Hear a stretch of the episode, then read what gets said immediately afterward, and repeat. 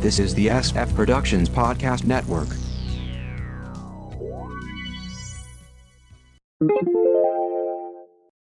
How I Got My Wife to Read Comics, Episode 555.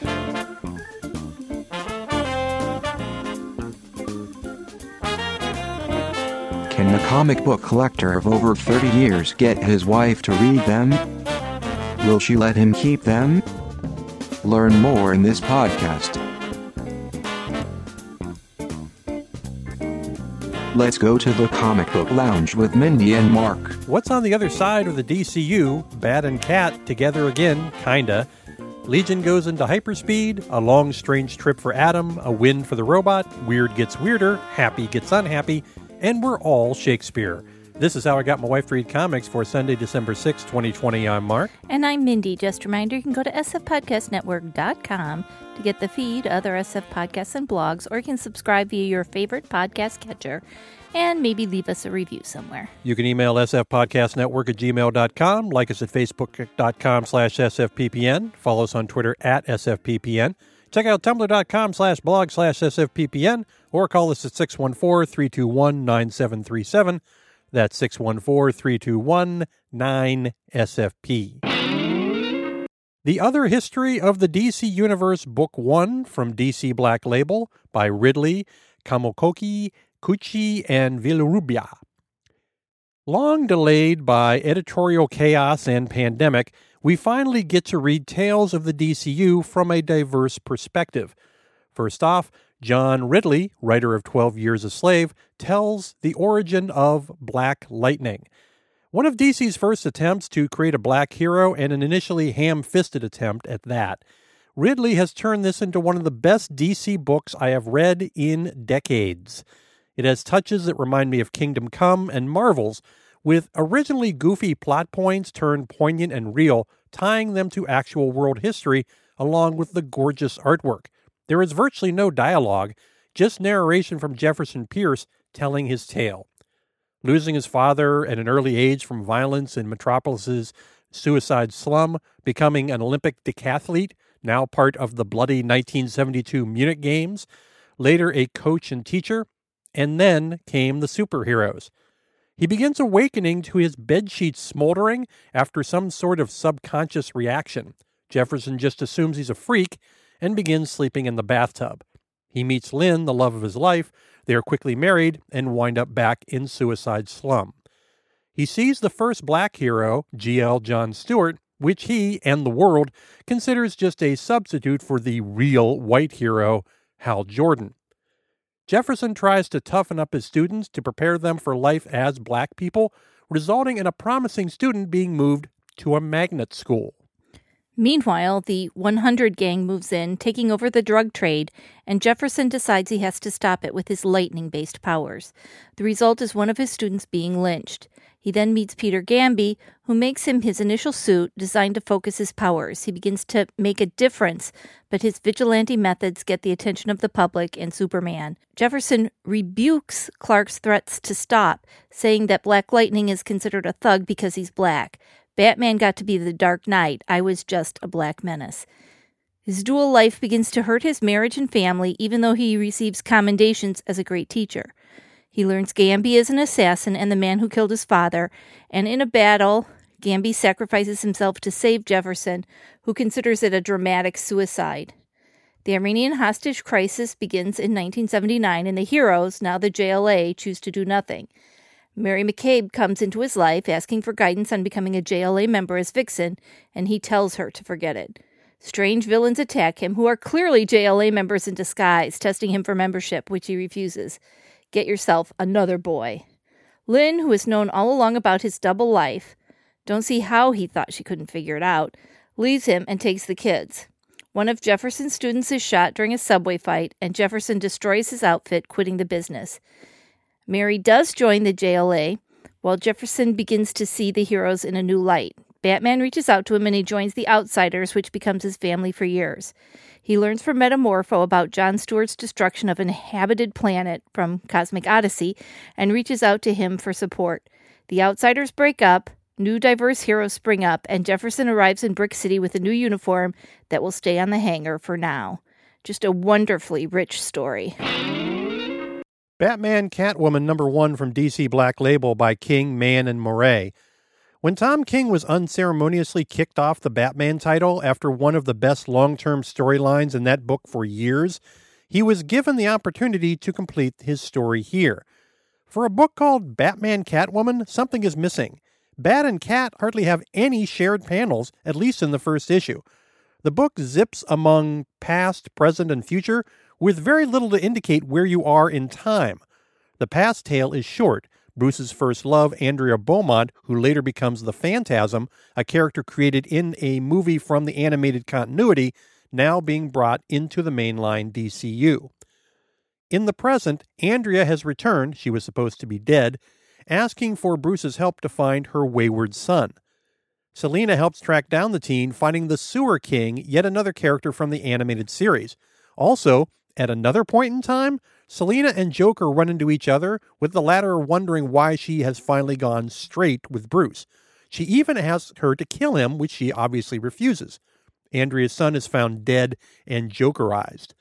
It's already been established that in the future, maybe 30 to 40 years from now, Bruce is dead from cancer, leaving Selina on her own.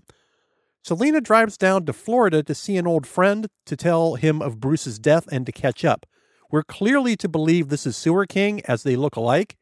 In the end, the truth comes out. It's Joker living in a retirement community.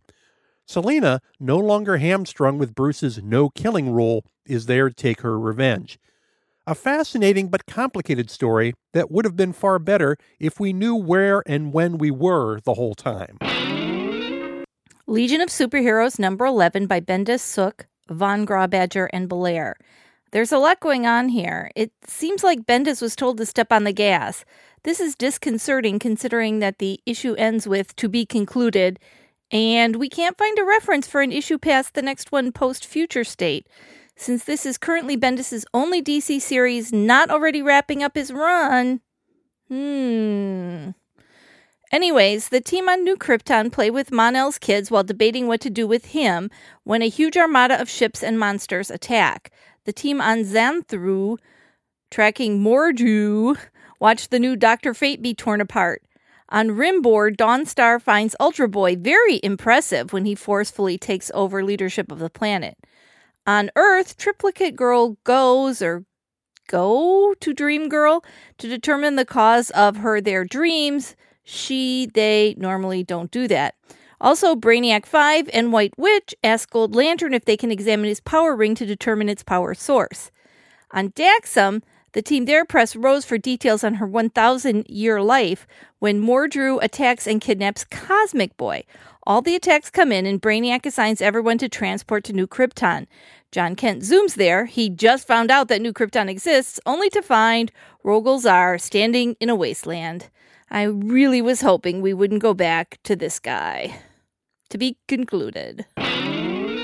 Strange Adventures number 7 of 12 from DC Black Label by King, Gerads, and Shaner. Tom King has now laid all the groundwork for the storyline, but now he needs to start delivering. In short, this issue details how Adam Strange is sent across the universe and through his own life via Zeta Beam as a torture device by the Pykkt. We see him stopping Pykkt scouts from reaching Earth, killing one in front of Batman. What the hell are you doing? You can't kill them. No, you can't kill them because you're a superhero. I'm something else. He's also sent into deep space, an alien ocean, and a frozen wasteland, as well as a hallucinogenic trip. He's back with his wife on Earth on a couch discussing their day. You have no idea. Then he's back with his family on Rann, only to be torn apart in front of them.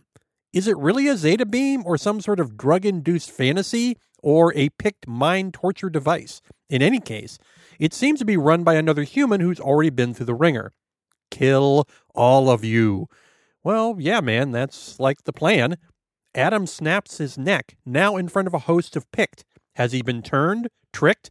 Who knows? I hope King gets this back on track.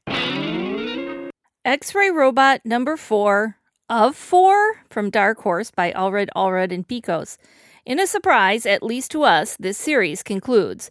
The robot explains to the scientist the former is a future version of the latter, that he has gathered a group of humans to this place of impossibility in case the mission fails and protect something from nothingness. The doctor sees a shining future where he is revered, the woman a devastated drowned future, the scientist a broken down house where he runs into Madman, an Allred character, only to be pulled away by the big bad. They all meet in the end times, and the scientist fights off the big bad, getting his limbs torn off while the rest escape. They all return to the laboratory with a final goal to shut down the experiment before it happens. The big bad almost manages to come through before they do so. Somehow they have memories of this alternate future that they stopped from happening. Trippy. And speaking of that, Colonel Weird, Cosmagog, number two from Dark Horse by Lemire and Crook. We continue to watch our hero fall through various periods of his own life, being bullied as a kid and getting a glimpse of the parazone while being held underwater. He knows there's something different about him, and he tells his mother he wishes he could disappear forever. He wakes up as an adult with his wife Eve, about to go on the mission which will start everything.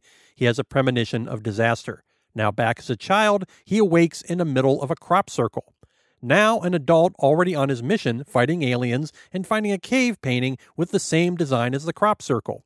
Back as a bullied kid, screaming for them to stop, only to find himself again as an adult, battling alongside Black Hammer and the team, and seeing the anti god for the first time. Next issue, we'll get into his hippie period. Happy Hour number two from AHOY Comics by Milligan, Montenat, and Sobrero. Jerry and Kim try to escape the sanitarium, figuring they can just act happy to be released. It's a trick. You haven't even had the leeches yet. Their former compatriot is fully turned, more interested in what is for lunch than escaping. So, former Olympic judo medalist Kim fights her way out with Jerry following. They grab an ice cream truck and head off. The pair begin to make puns, realizing that they have to concentrate to stay unhappy. Nurture our misery as though it were a delicate flower with nasty thorns. A tender moment is halted when kids surround the truck. Turns out it's not an ice cream truck, but a clown truck sent out to make kids happy, and they're doing a bad job of it. They run through the kids, no one is hurt, and drive off. Jerry remembers his dying grandmother, and they detour on their trip to Mexico to see her. The retirement home, making an omelet out of oblivion, is a ghastly parody of an old folks' home with the happy residents all waiting to die. Jerry finds his grandmother putting on a front of happiness. A recent stroke fixed her brain. She tells him she's glad to see him, but warns him to move on. This is difficult, as Kim seems to have driven away with the truck. The Dreaming, Waking Hours number five from DC Black Label by Wilson, Robles, and Lopez. We wrap up the Bard and the Bard arc. Lindy is accosted by what appears to be Merlin, the central figure of the play within a play she's created to determine who the real Shakespeare is, but turns out to be the sum of her doubts and fears. Meanwhile, the demons find Ruin and drag him away from Dora, only for Dora to counterattack. They run, only for Dream to find them. Meanwhile, the angel is taking the baby back to her home and hopefully back to Lindy when another angel, Kushiel, warns him to stop meddling. We also learn that babies speak in the language of angels. Back to Lindy, who realizes that there is no one single Shakespeare. He's clouded through the lens through which we see him. She and Merlin fall through the stage into darkness. Ruin embraces his nightmare nature and fights the demons, only for Dream to step in. Ruin is asked why he's done all this. It's all to save the baby. Dream grabs Lindy from her fall, sending her back to the waking world to see her baby with no memory of what has happened. Ruin still wants to find the dreaming boy he loves and says he will continue to escape. Dream allows him to go to the waking world with the understanding that now he will be in death's domain, aka he will age and die. Next issue, back to Heather's story and whatever happened to Puck.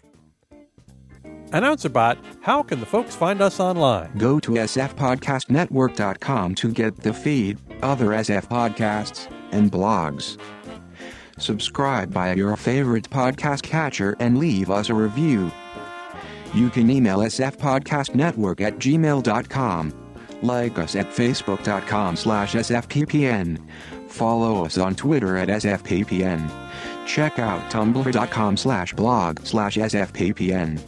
Call us at 614 321 9737. That's 614 321 9SFP. Back to you, Mark. Thanks for listening, everybody. Bye. Bye bye.